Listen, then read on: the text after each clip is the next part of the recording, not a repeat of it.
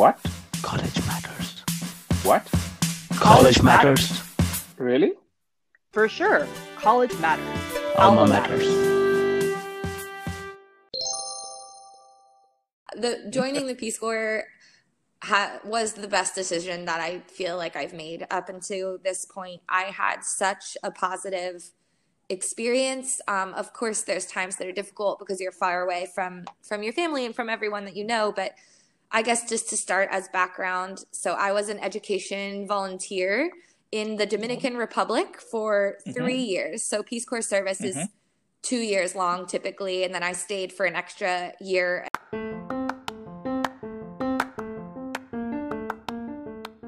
Sydney Dinenberg is a graduate of Georgetown University with a bachelor's degree in foreign service and international politics. Ever since high school, Sydney had an interest in all things global. She loved languages, history, and enjoyed traveling. By her own account, she did not have the vocabulary or a name to describe exactly what it was. Her teachers and her counselors told her about the Foreign Service at Georgetown.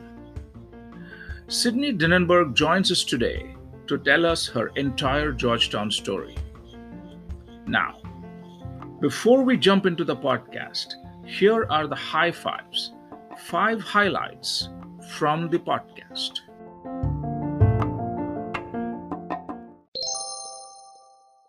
I mean, looking back, I had um, an amazing college experience. Mhm. What I mostly remember are just my friends and like fun, low key times that we had hanging out together and living together and um, all of all of that. But then also Georgetown is really sort of where I developed my interest in, I guess, international studies. I'll say in general.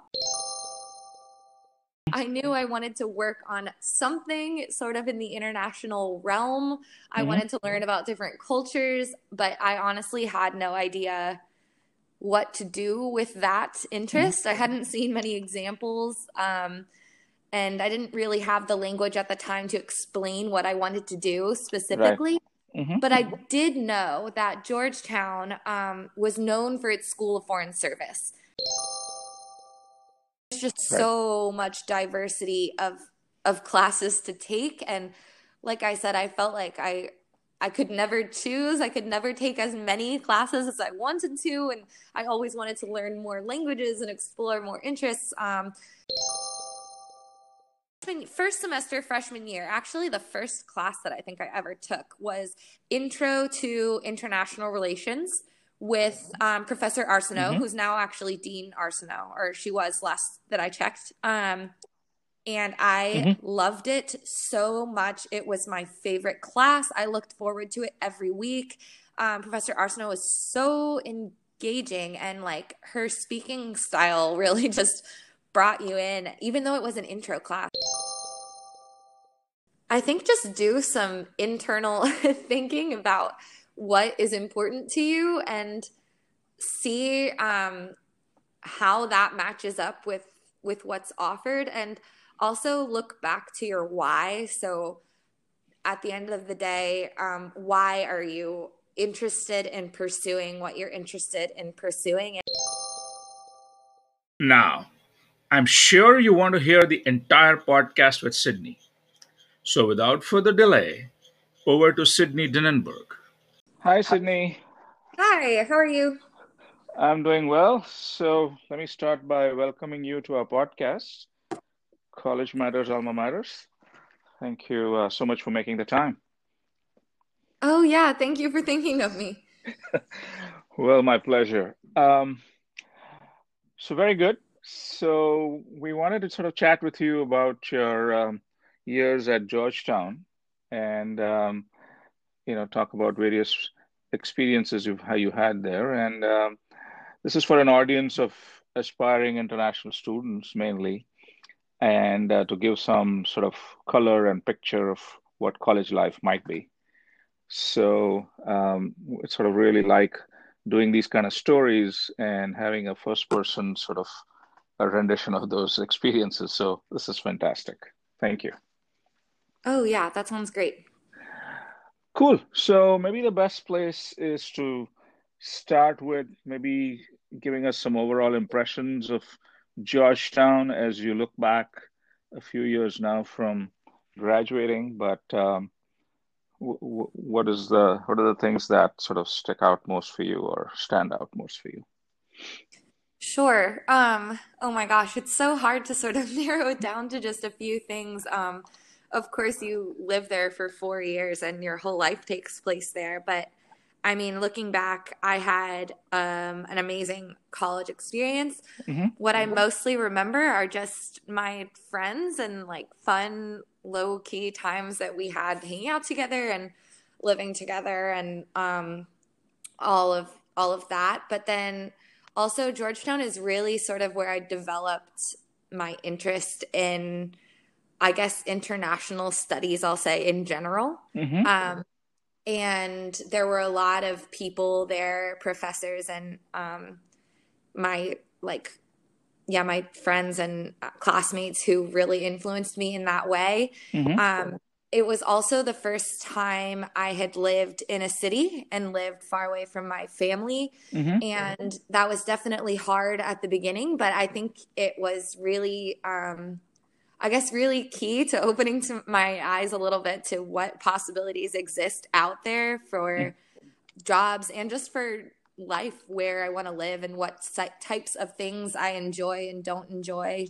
Um, so yeah, I mean, a a really overall great experience. It's actually funny now. I live in DC once again.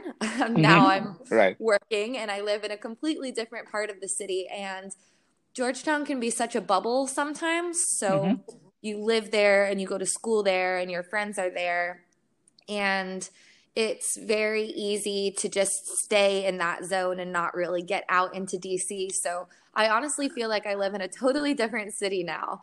Um, yeah, I guess so. That was, I guess I would have told my younger self to to do some exploring.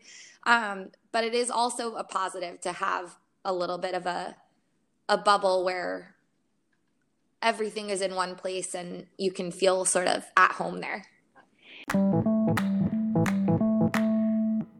Uh, let's sort of start with uh, why you chose Georgetown. Why did you make that decision to go there? Sure. So, um, looking back to when I was in high school, I knew that I like I was very curious about the world in general. I know that sounds so broad, but Mm, I knew I wanted to work on something sort of in the international realm. I Mm-hmm. wanted to learn about different cultures, but I honestly had no idea what to do with that Mm-hmm. interest. I hadn't seen many examples. Um, and I didn't really have the language at the time to explain what I wanted to do Right. specifically. hmm But I did know that Georgetown um, was known for its School of Foreign Service.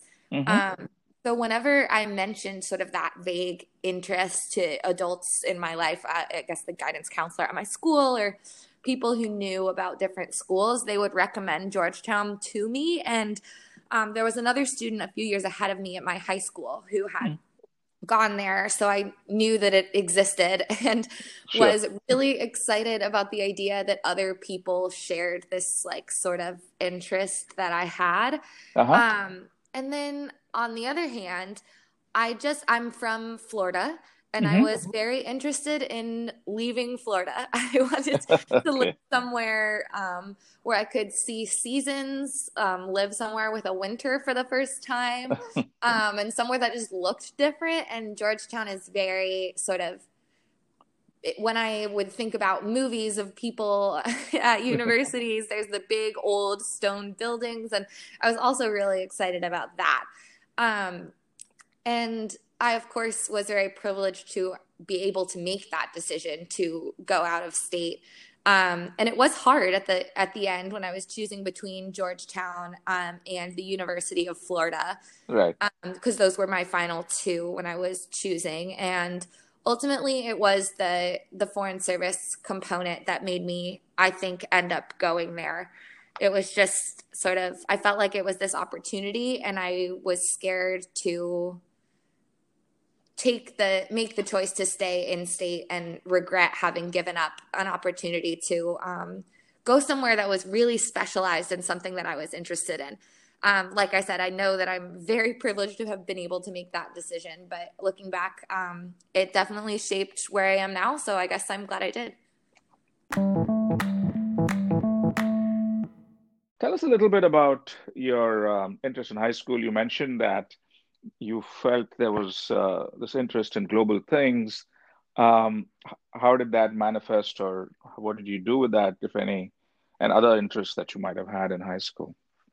Sure. So, my high school, I was very lucky. I went to a great high school um, that had a lot of different class options and mm-hmm. great teachers. Um, I was really interested in languages at the time. I was um, learning Spanish and was excited about that, and had had the opportunity to do some traveling in high school and use my Spanish. Um, so, that just sort of fueled it even more. I was really mm-hmm. into history. Um, just generally, I guess. Again, I wasn't entirely sure what I wanted to do with that, but I knew that I enjoyed learning about it. Mm-hmm. Um, and I also had a very, very close knit group of friends in high school, some of whom I'd been friends with since early childhood. And mm-hmm. we all sort of shared that interest somehow. So, very interested in um, traveling and learning about different places and studying different languages. And I feel that they influenced me a lot as well. We sort of fueled each other in that direction, I guess. Mm-hmm. Um, and that, um, I'll mention this later, I'm sure, but coming from a really, really close group of friends like that was definitely a shock when I, when I got to school at first and, um, didn't have that network anymore. Um, in high school, I was also involved in a lot of stuff, um, like clubs and extracurriculars and things. Mm-hmm, Most mm-hmm. notably, I played tennis mm-hmm. pretty competitively at the time. I had played for almost my whole life and played through high school. And then I was also on my school's speech and debate team, which mm-hmm. was so much fun and one of my favorite things that I did um, through high school as well. So I had a lot of friends who were interested in that. Um, yeah, pretty busy all the time. oh, absolutely. Looks like it. Very good. So you then pack up and leave and come to Georgetown. Um, so you mentioned a couple of things about this, but what was that transition like? The first year, the academics, um, you know, moving from high school to college, from Florida to uh, DC. Yeah, um, it was definitely a big, big change. Um, so I, I kind of see this as two like not completely separate because of course they're intertwined, but sort of two right. separate buckets here, like the the academic transition and then the social transition. Sure. So on the academic side, um, I have always been pretty uh, academically minded, so mm-hmm. I wouldn't say that it was like all of a sudden I realized that I had to study, but I, I would say that I definitely had to work a lot harder at mm-hmm. Georgetown to, I guess, keep up than I did mm-hmm. in high school. As and you're in a room full of people that, not to make generalizations, but almost everyone there is equally as passionate about what they're studying and equally as interested in um, engaging with the material. So I actually had to do all of the readings very carefully. Um, uh-huh. And also, I sort of learned that I have to be responsible for myself. So actually asking questions in class when I needed to, making sure that my notes really captured what the professor was saying. Um, and then taking time after class to actually reread my notes and analyze those things and make sure that I understood just because um, the professors at Georgetown, in my experience, are very open to be connecting with students and excited about that. But sure. especially freshman year, when you're taking some of those introductory classes, um, usually they weren't too big, but coming from high school where there were 20 kids in a class, and then coming to college where there's maybe 50 there yeah. it's a lot more self-driven i guess um, mm-hmm. so if you want that extra attention, you have to advocate for yourself and ask for it. And that was definitely a transition for me. Um, and I remember during my first midterms there, it was must have been like October of my freshman year or something, feeling so scared mm-hmm. just because there was so much information. And in high school, they would be so, um, I guess, cognizant of of making sure everything is spaced out and not trying to overload you. And in college, it's a lot more independent. Um, it is fine. It ended up being okay, but it was definitely a transition. Um, and then, but a very positive thing I would say is at Georgetown specifically, mm-hmm. um, there were so many class options of things that I was interested in, especially as a freshman where I didn't have such specific and niche interests yet. It was like, maybe I'm interested in learning about this region, or maybe I'm interested in this topic. And it was almost, it was almost impossible to choose uh, classes, which is clearly not something that most high schoolers have. I certainly didn't have that. It was like you can take a history class or a science class, and at Georgetown there was just so many options. Um, it definitely made the academic part a lot more exciting. Um, yeah, yeah, and then oh, sorry. go ahead. Go ahead. No, no, go ahead.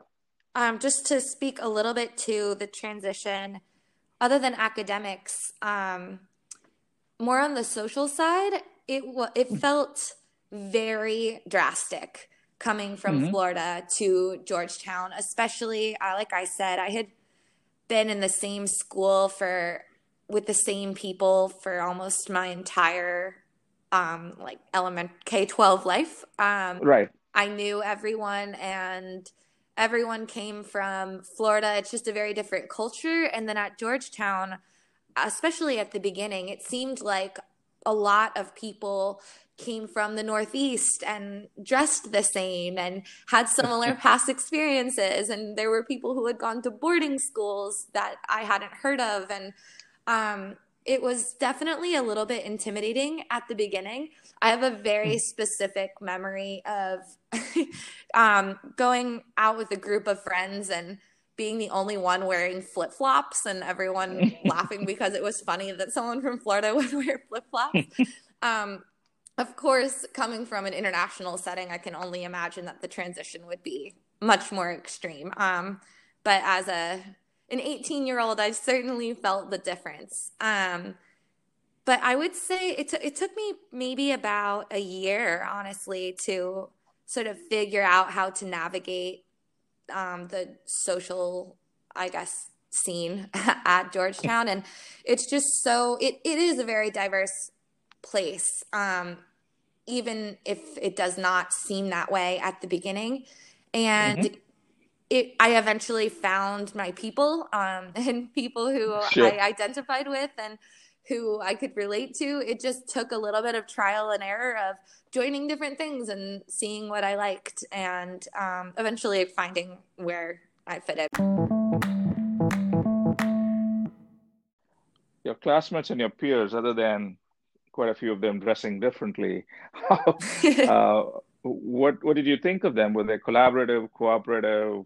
What about their? You mentioned they were you thought they were quite passionate about whatever yeah were, uh, after. Well i'll start yeah, just by saying that there are so many different types of people at georgetown like anywhere else. Um, sure. but i will say that in general i i found people to be very excited about what we were doing. So mm-hmm. no matter what subject it was that that you're studying or that I was studying, whatever class I was in, there was mm-hmm. always a group of people who were just very interested and engaged. And that was mm-hmm. cool to be around because um, I feel that I learned a lot from listening to to them, especially in the beginning where I didn't have a very clear idea of what I wanted to do. There were others sure. who did or who had had experiences um, prior to Georgetown or through some extracurricular that they were involved in um, that I could really learn from and sort of uh, secondhand get like the passion was like contagious um, which right. was very very cool um, yeah i would say people were collaborative it's it's definitely um, they're a high achieving environment in some ways. So Mhm. everyone, not everyone, but a lot of people are trying to stand out, um, trying to, I guess, just get the most out of every class that they can. Um, but then there are also people who are people were very interested in learning. So on the flip side, when I would go to speak, I could tell that there were people who were interested in actually hearing what I had to say, which was also really great. Um, I would say it probably also depends on um, what kind of classes you're in and what kind of clubs that you get involved in. And I remember thinking at the beginning that everyone was, or everyone felt very driven and motivated and, and they were but that's not obviously everyone's only identifier so then later Sure. on and i can talk about this later but i joined the Sure. ultimate frisbee team and Mhm. it was so much fun i was not very good at frisbee but it was so much fun and everyone on the team was so um, probably also motivated and driven and passionate and and so smart but they were also really fun and laid back and loved to play sports and so welcoming and would just invite new people into all of their traditions and very warm um, and i think it's just of course everyone is multifaceted but it was it it took a little bit of warming up to i guess in the beginning Mhm. but then once you get to know people there's so much good to be found there So um, you mentioned your professors earlier on. Um, so how did you generally find the teaching, um, the classes, and you know their engagement with the students? Sure. So I loved most of my classes. Like I was saying at the beginning, um, especially once you get past like the first semester where you have to Mhm. take some general requirements, there's just Right. so much diversity of of classes to take and like I said, I felt like I I could never choose. I could never take as many classes as I wanted to and I always wanted to learn more languages and explore more interests. Um, so that definitely helps. But the class, the teaching style itself definitely depends on the class. There were some classes that were lecture based where you're sitting in a room with a hundred other people and listening to the professor speak. And sometimes that is what I wanted, especially in classes that were not my strongest suit. I felt like it Uh-huh. was a, I learned better that way. And then some Uh-huh. were a lot more sm- uh, small seminar style discussion based where everyone reads something and the class is actually just a discussion of what you've learned or an analysis and comparison to what you've learned in classes prior and I definitely learned a lot from my peers in those cases as well. So it really depends on on what you want. Um, in terms of teachers' engagement with students, I felt that almost every single professor was very open and very excited, honestly, to meet with Mhm. students and would invite people for office hours or, in many cases, would hold coffee chats or um, take people to the tombs, which is like a classic Georgetown um, restaurant. Mhm. Um, I was a little bit quiet in the beginning, and this is definitely a lesson learned for me, but I was almost scared to approach the professors. And looking back, I don't know why at all. People were so um, willing to engage, but um, it. I definitely was intimidating at the beginning just because that's not something that I had done in high school or Sure. anything like that. Um, by senior year, though, I I figured out that professors can actually be incredibly helpful outside of class too, and um, would go to office hours with papers every single time that we had a paper due to have them look over it before I would turn it in, or um, in economics classes, which were not my favorite at the time. Every time we had a problem set, I would go meet with the TA, and that was so helpful to me. And then at the end, um, when I was choosing my next steps after college, there were a couple professors who were actually hugely influential to me and to whom I credit a large part of my decision to join the Peace Corps. Um, and they were really great offering guidance and without telling me what to do. And Mhm. um, yeah, that added a ton of, of value. Okay, so let's sort of seg to the campus life. Um, maybe we can t- start with sort of the dorms and then talk about social and cultural activities. Sure. So um, I lived on campus for three years and then Mhm. off campus my senior year. So I lived in a dorm called Darnall my first year. It was it's one Mhm. of the older dorms and is known for being the least nice. um, I know that they've done some pretty major renovations, so I can't speak to what it's like now. Back then, it was um, Sure. fine. um, Okay. but uh, other than other than the actual state of the dorm itself, I had such a fun time in there. Just um, you live amongst. It was the first time for me living amongst just a group of people my age, and that in and of itself was really fun. Um, I had a roommate Right. randomly assigned, but I know that others met online before and and chose who they were going to live with.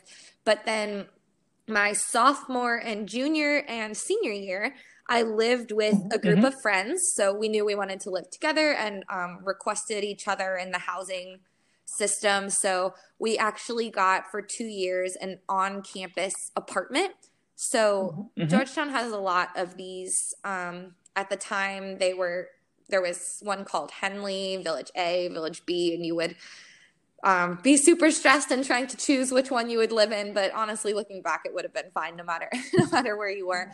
And I lived with five friends. Um, I had my own room one year, and I shared with bunk beds another year. Um, and we had so much fun living in the same place, and it was people that we already knew that we liked and got along with, and um, sometimes had overlapping classes and and clubs and things but sometimes didn't. And that was a great thing because we got to meet each other's friends and learn more about what was going on. And you sort of have this built-in group of people to go enjoy weekends with. And um, that was a really great experience. Living on campus just puts you so close to everything. You can go to the dining hall together and to the library together and um, go get coffee together. And you learn to we relied on each other a lot for sure. Um, and then senior year um, we lived off campus me and a group of friends. I think there were seven of us total in a row house right outside of georgetown. And um, georgetown campus is pretty small and the community around it feels pretty small too um, when you live there so even living off campus, it kind of just felt like an extension of of the same thing, but in a house rather than in an apartment. Um, and Great. then I guess to talk about um, some other things that we did on campus. Um, well, we Yeah. would go to the dining hall. There's only one. So you see everyone you know there all the time, especially the first couple of years when um, I was going there for pretty much three meals a day. You'd walk inside, Right. and sometimes you'd go with people, and sometimes you'd go alone, depending on your schedule or if you were just running in really quick between classes or if you had a while to sit. And no matter what, you would always run into people that you know. Um, the food was fine. Um, not anything that I was specifically like, oh my gosh, this is the best food I've ever eaten, but definitely not Sure. bad. Um, but then Uh-huh. on campus, there's also um, there's something called the Corp, which is a completely student-run business from top to bottom, and they have coffee shops and a grocery store and um, restaurants all over campus. And those are other Mhm. places that we would hang out. Um, and there's always traditions of on off-campus places. So like the one place that we always order pizza, or the one place that we always go get these really delicious cookies. Um, and those traditions are fun to keep up as well. And then another major benefit, I guess, of being on campus is that the library is right there. And I am one of those people that cannot study in my room. So I was a very Mhm. regular occupant of Lauinger Library. Um, it Uh-huh. was super fun actually at the time. Not, maybe fun slash stressful at the time, but all of your friends are pretty much also there. So we would just get like a big table on the second floor where you were allowed to talk and everyone would be up until super late, but you had company while you were working and um that was really fun too. And what, what kind of things did Sure. you do? So, um, oh my gosh, there are so many different things to be involved in. I'm there's no way I'm going to do it justice, but to speak to what I was involved in. Um, so the first Yeah. thing that I joined was the DC Schools project. So I was doing tutoring, uh, volunteer tutoring mm, for um, a my tutee that I worked with was a little girl. She was in the second grade, family from El Salvador, Mhm. and English was her second language. So I did some reading tutoring in English um, to just help her keep up with her classmates. And that was really fun. I had been doing tutoring through high school as well. So it was something that I already had Mhm. familiarity with. And when I got to speak with her family, I got to practice my Spanish. So I definitely got probably more out of it than she did. Um, and there were some fun activities around that too, like when we would take the kids trick or treating or bring them onto campus for um, different organized activities and, and things like that. And then I also mentioned earlier that I played on the Ultimate Frisbee team. And Yes, that was yes. one of the best decisions that I made at Georgetown. It was it felt completely random at the time. I I was at they have an activities fair in the beginning of the year every year. And Uh-huh. every club or most clubs have a booth so you can walk around and um see what's out there and sign up for email lists and get information. And I ran into someone who was on the frisbee team and um, I had not played ever before, but the group seemed really nice. So I showed up to the barbecue, the get to the first day, get to know the team thing, and everyone seemed fun. So then I showed up to practice, and that was fun. So I just kept going, and eventually being on the frisbee team ended up being a pretty defining part of my Georgetown experience. Like so many of my friends I made from the frisbee team, and we would go to tournaments um, over weekends a bunch in the fall, and that was a good opportunity to get off campus, but also just to spend a full weekend of bonding time with your friends. Um, and met people that I probably wouldn't have met otherwise that way. Um, Sure. so yeah, that was definitely something I didn't expect when I was coming into Georgetown, but I ended up loving it. Um, another maybe pretty Georgetown specific thing is that I I don't know about now, but back when I was there, one of the biggest clubs, if not the biggest club on campus, was called the South Asian Society, I think, and it got so huge because every year there is um, they put on a performance called Rangila, and it's all different styles of um, Indian dance. I can't Uh-huh. list them all. There's so many, and just hundreds and hundreds of people join and learn from the choreographers a little bit about the background. So I participated. I remember my first year, I was put onto a dance called Garba. So I learned from the choreographers a Uh-huh. little bit about what that was.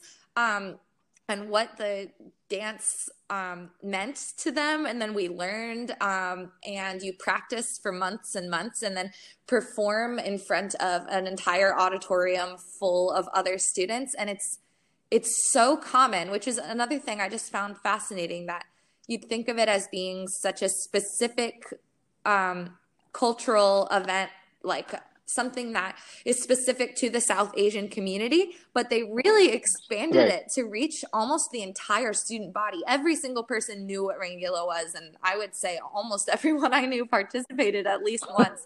so that was a very cool experience too, and something I wouldn't have gotten to do probably at all otherwise. Um, I definitely learned a lot. But then, other than what I did, I, I had all of my friends were involved in different things. A lot of people do sports and there's a bunch of different club sports teams pretty much no matter what you're interested in and no matter at what level. Um, there's club teams like i did club frisbee but then also for less formal we did intramural intramural volleyball for a couple of years literally just for fun Sure. and played soccer. And i was terrible at it but that was fine because it's just to hang out with friends and do something active. Um, and there's a ton of different volunteer organizations as well. Um, really no matter what field you're you're interested in there's some sort of way to contribute um, back to the dc community which felt really good. Um, and then I, I mentioned the corp. I wasn't involved but that is a huge part of georgetown life as well i would say. So a large part of the student body is involved in running this student run corporation and um, they plan a lot of Georgetown events, and um, people who are involved really, really love that as well. There are not fraternities and sororities um, at all, Mhm. which um, I guess could be a positive or negative depending on if that's something that you're interested in. Um, it didn't bother me that there were not was not Greek life. I actually maybe liked it better that way, um, just because it it Sure. felt pretty inclusive. Um, but then again, I don't have anything to compare it to. So let's talk a little bit about your summers. How did you spend your summers, so to speak? Yeah, so I guess there were three summers um, while I was at Georgetown. So after my freshman Right. year, I went home to Florida. I was so glad to be able to spend some time back with my family again. Um, and I worked at a in retail, just a summer job, and then I also interned with my local congressman that year. So um, it was a pretty Mhm. low key summer. I interned like three days a week, I think. Um, and then after my sophomore year, I was looking to gain some international experience. Um, and so many of, I know at Georgetown there are many summer programs that you can do, like Right. abroad in all of these different countries. Um, but they are pretty costly, to be perfectly frank. And I was not Yeah. um, able to do that at the time. So I ended up just traveling. A couple of friends and I went to Southeast Asia and um, taught English for a little while, um, mostly just because it was an interesting way to see a side of. Um, we were in Thailand at the time of the country that you wouldn't have seen Yeah. other than like in in the capital, for example. Um, it mostly was just Right. excited to see and learn about a new part of the world. Um, and then my final summer at Georgetown, so after my junior year, I was in DC. It was the only summer that I spent in DC, and it was so much fun um, because I was interning, not taking classes. So I had a lot more um, free time after work to explore things. So you're not Right. worried about papers and exams and readings because your it, my internship at least ended with the with the work day. So I um, interned at a nonprofit um, called Tavaana. They were working on Mhm. human rights issues, um, and I was specifically working on a women's rights library at the time, and also writing some case studies on um, grassroots social movements that were happening. Um, this this NGO was focused specifically on um, the Middle East, but um, I was working a little bit more globally. But it was it's a small organization, and I got a lot of good experience there. Um, they I'm still in touch with the woman who was my supervisor at the time, and I'm very thankful to them for all of the post college guidance that they continue to give me. Um, but aside from the professional side, just being in DC over the summer was a lot of fun. A lot of people stay um, even after freshman year, just because there's so much to do in DC. There's so many places to work or intern um, that I think it's it's pretty common to stay. And I'm glad that I did it at least once. Um, DC summers are very fun. But I also will say that there's a pretty big pressure to be interning or be working or be doing something cool. And uh, I definitely felt that, especially after my freshman year when I just really missed home and was excited to go back to Florida and mm-hmm. see my family. And a lot of people were staying behind to intern on the Hill or to um, do something that I felt like I should be doing. And um, I mean, it obviously all worked out. So I'm glad that I was able to take that time to do things that I enjoyed and spend time how I wanted to, while also keeping in mind, I guess, how to like continue learning and growing. Um, but yeah, just everyone is everyone is different. There are a million different ways to spend your summers. No, there's no right answer.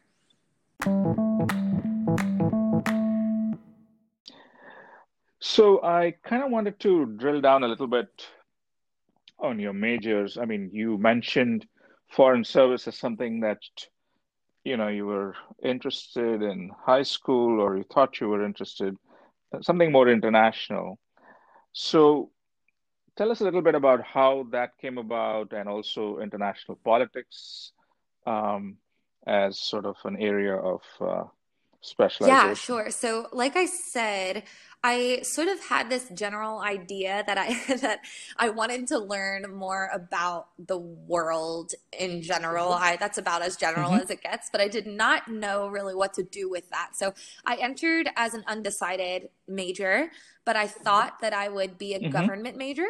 Um, probably mm-hmm. just because at the time when I was looking at the lists of majors, that one seemed like something I would be interested in without really knowing much about it.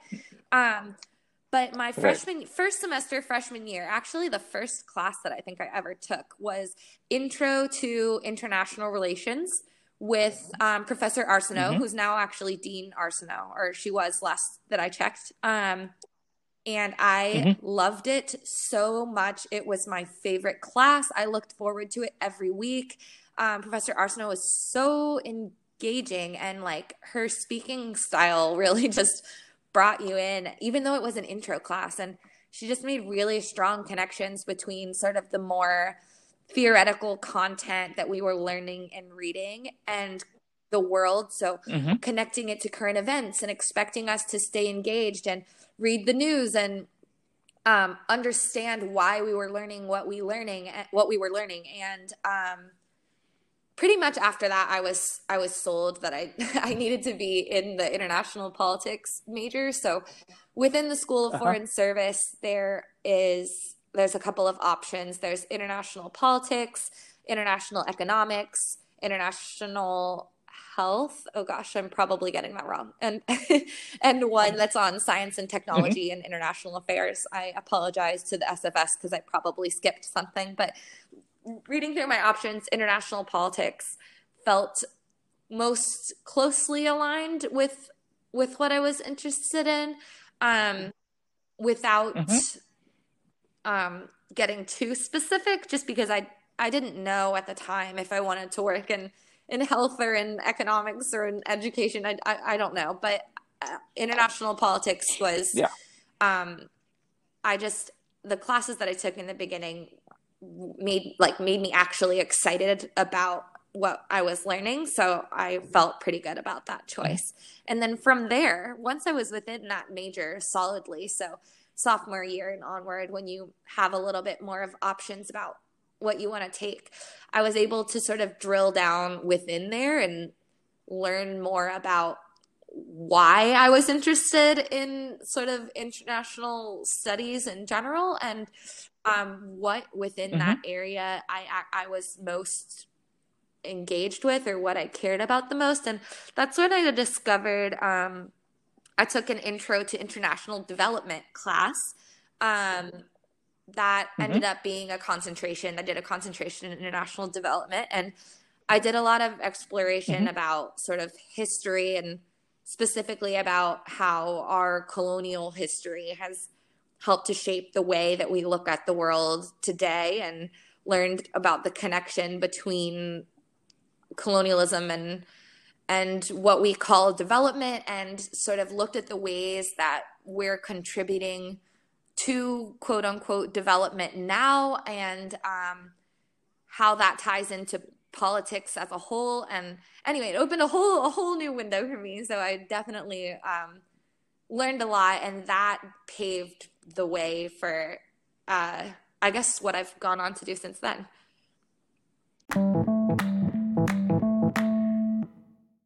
So, talk a little bit about that. How Georgetown has ended up shaping your career. Obviously, this was sort of the launching pad. Um, Yeah. there. Um, so I'll start by saying that um, there, like I said, this Georgetown is known for its School of Foreign Service. So a lot of the people who go there, so my classmates, but also a lot of the professors, um, have an obviously shared interest in foreign service and in our role in the international community.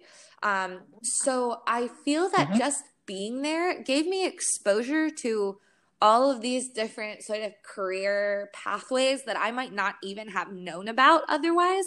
So it's not just international politics, but within international politics, there there are so many different directions that that you could take it, and I think that that sort of gave me the idea that I can um, build a career out of um, I guess what I was interested in, and it didn't just have to be some sort of hobby. So that's how it shaped, I guess, my choices in the most general sense.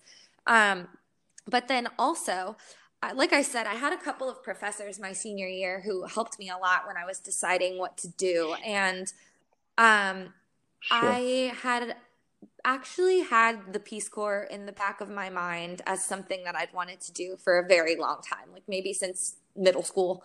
Um, I knew what it was and thought that I Mhm. wanted to join.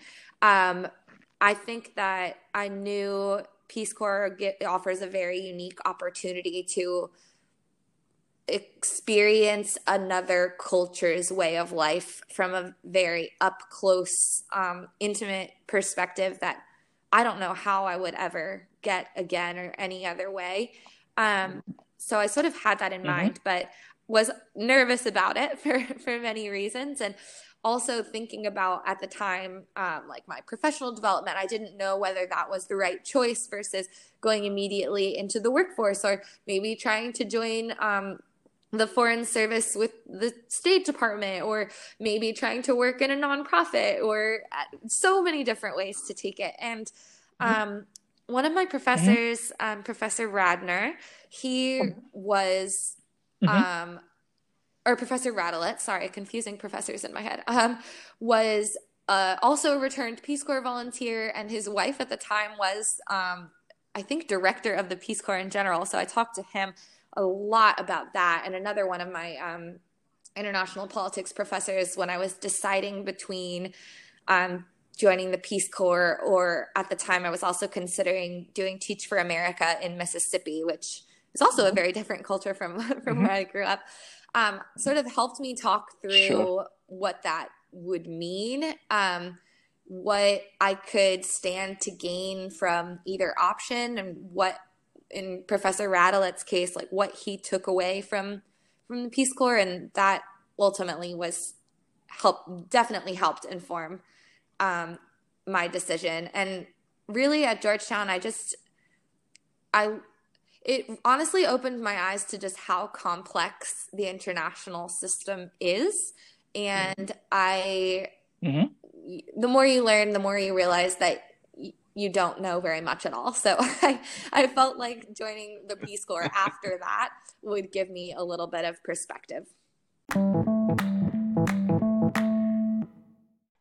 So, how was the Peace oh my Corps goodness. Um, so uh, the joining the Peace Corps ha- was the best decision that I feel like I've made up until this point. I had such a positive experience. Um, of course, there's times that are difficult because you're far away from from your family and from everyone that you know. But I guess just to start as background, so I was an education volunteer in the mm-hmm. Dominican Republic for mm-hmm. 3 years. So Peace Corps service is mm-hmm. two years long typically, and then I stayed for an extra year and a little bit. And I was working on a primary literacy project, so was working with students, um, but also with teachers and community members to like support initiatives that would help kids learn to read um, more efficiently in a very low resource environment. So I lived in a very, very small rural community on the Dominican Haitian border. And um, I think that that experience, I mean, I don't, there's nothing compares to be dropped in a in a place that's completely different where I have no ties to anyone. I did speak the language. I spoke Spanish, um, not not fluently, but sure. conversationally before I got there. So that was very helpful. But to be dropped there and just completely embraced by the community almost immediately was just an amazing feeling. And I I learned so much from them. Um, I mean, professionally, I I learned what development or I put the word development in quotes, but what that sort of work looks yeah. like from up close on the ground, working with schools um, in really low resource settings, and how resourceful people are, and um, like how intertwined schools and politics and social situations and family um, situations and how I, I just learned a lot in that respect, but also just as a person, um, how to be more generous and accepting and um, open and learned that my way of doing things is never going to be the the only way and certainly never going to be the best way um, of doing things. And um, right. i think that that lesson is something that i will carry with me for the rest of my life.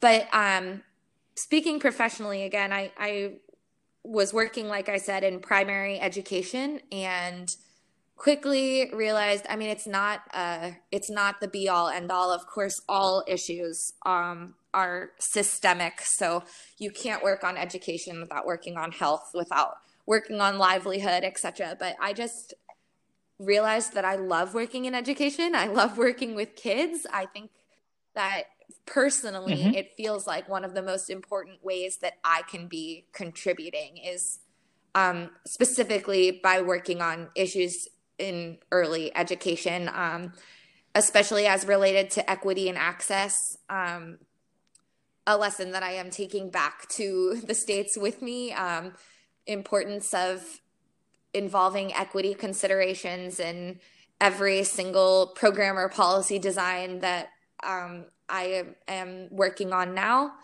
Um, anyway, I was there for two years. I loved it so much. I had really great friends um, and felt really good about the, the work that I was doing. I was working on a, the first library in the community and starting up the first preschool in the community. And um, partnering with teachers on some reading initiatives that we were getting started in our school. We did a spelling bee. I was just honestly having a blast. It was so much fun, and um, the kids were great. So wanted to stay another year. Um, I stayed on as volunteer leader, so mm-hmm. I was coordinating the region of about 36 volunteers at the time, and then was also working in um, the district office, so the school district um, in the my region of the Dominican Republic, and that was also fascinating um, seeing sort of how decisions are made and how resources and and policies make their way from from the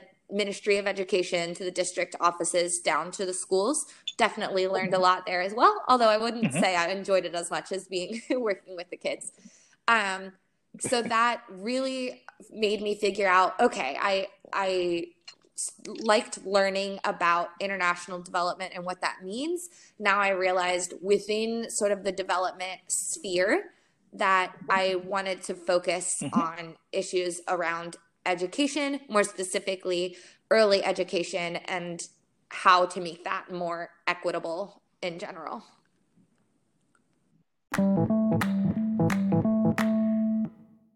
Let's sort of uh, come back to Georgetown and I just wanted you to reflect a little bit and, you know, talk about what, if you were given the chance to redo your four years at Georgetown, what, if any, would you do differently? Um, yeah, um, that's a really great question.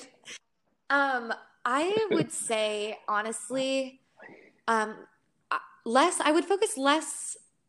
Any anything that I would do differently, I think, is less about the academics because Mm. I think it was so important for me to do that exploring at the beginning and trying different things and it, figuring out what I was what I was interested in. But on the more um, just social or general life side, I would say I I would tell Mhm. myself to be less scared um, about trying new things that just seemed completely out of line with what I was doing before. So I remember walking around the activities fair in my freshman year and like, oh, I shouldn't join this sport because I've never played before or I don't have anyone to go with and I think that it's so important to just go in being completely open and being willing to take those risks and not being so scared um because the worst that will happen is that you'll try something new and then you won't like it and then you'll move on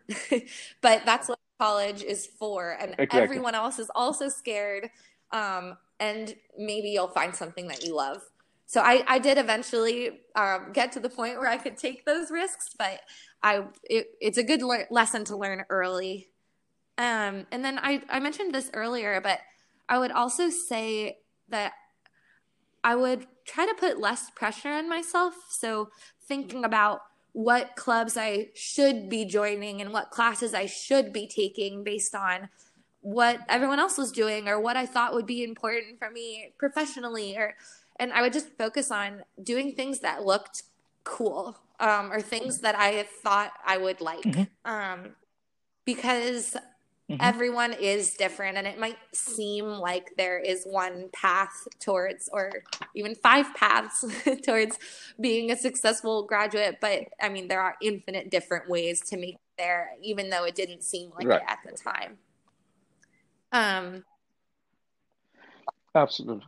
Absolutely. I guess Yeah, what one else? more um, is just I wish that I had explored DC more. So Georgetown can be kind of a Uh-huh. bubble, like I said. So we had a tendency to just stay there. So all of your friends live there, and you go to each other's houses, and you go to restaurants in Georgetown, and you walk around on M Street. And I I loved Georgetown. It was such a beautiful place to live. But DC has so much to offer in so many different neighborhoods um, and different like areas, um, points of interest that we just didn't explore. Part of that is because the public transportation system into like, Georgetown doesn't have a metro stop, and Uber did not exist when I when I was Right. in my first few years. So just logistically made it difficult. But I would tell myself to um, get over that and take the bus and go see more of the city because it really does have a lot to offer. Okay, that's a good sort of lead into what kind of advice or counsel you would have for students applying to college and maybe looking to come to Georgetown. Um, I guess in addition to what I've just said about not being afraid to to take risks and like actually taking time to think about what's interesting to you rather than what you think should be interesting. Um, I think just do some internal thinking about what is important to you and see um, how that matches up with with what's offered and also look back to your why. So at the end of the day um, why are you interested in pursuing what you're interested in pursuing and what do you hope to be able to contribute back to the world um, using that that interest? And i guess in college applications if you're if you're writing about something that you're actually interested in then that will come through and people will be able to tell. So we are nearing the end of our podcast. At this time, I generally like uh, to ask what else you'd like to share, any fond memory, expand on something that we've spoken, or touch on something that, or talk about something that we haven't covered at all. Um, fond memories. Oh my gosh, that's so hard.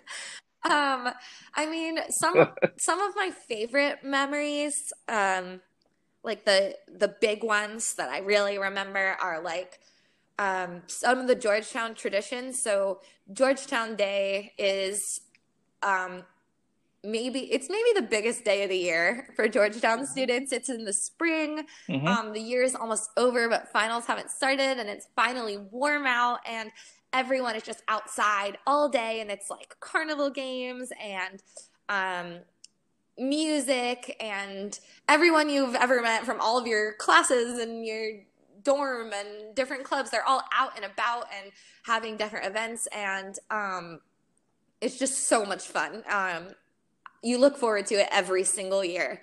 And I definitely miss that. I know people who've gone back every year. And there's a similar thing at homecoming. Georgetown sports aren't huge, but they still have a big homecoming tailgate. Mhm. And there's the same um, 80s cover band that plays pretty much every year. And everyone dresses up and goes and dances in the parking lot. Um, and what else? Um, I oh Tombs. I did mention Tombs earlier, but it's like a Georgetown staple. You can't go to Georgetown without going to Tombs pretty much weekly. Um, and when you turn 21, there's all sorts of traditions where they put a stamp on your forehead and you go in with all your friends. Senior year, there's something called the 99 Days Club where you Mhm. have to go to Tombs 99 days in a row. Um, I didn't make it, but I had many friends who Uh-huh. did. But honestly, some of the best memories were just like, I said, you live with your friends. So you wake up on Sunday and you can all have brunch together, or it's snowing outside and you decide you want to go sledding, or just all these random um, fun memories that come about just by virtue of living in a, a safe and nice environment and having people that you like um, around to share it with. And yeah, I guess I just I'm glad. I'm I'm really glad that I went there. I had a very positive experience and I would wish the same for anyone else who's aspiring to go to Georgetown too. Fabulous. So, Sydney, this has been uh, a very exciting conversation. Um, obviously, a great experience, and thanks for sharing it in such great detail. So, I thank you again and would love to talk to you some more in the future. But for now, All thank you. thank Take you care. so Be much. Have a good one.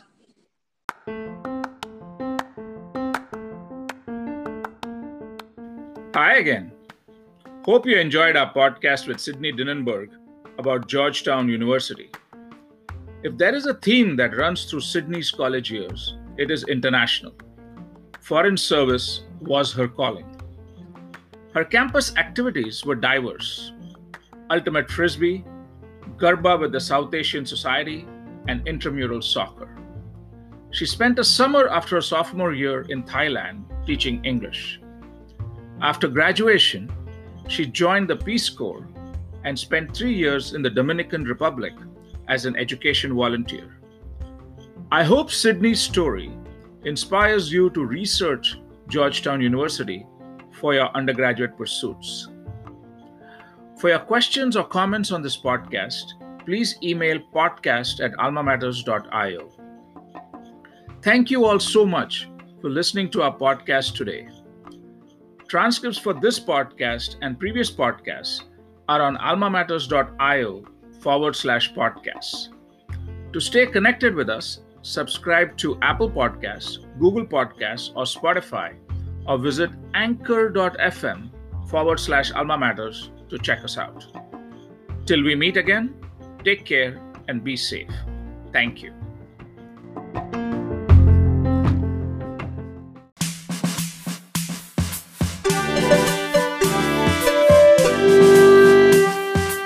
College matters. Alma matters.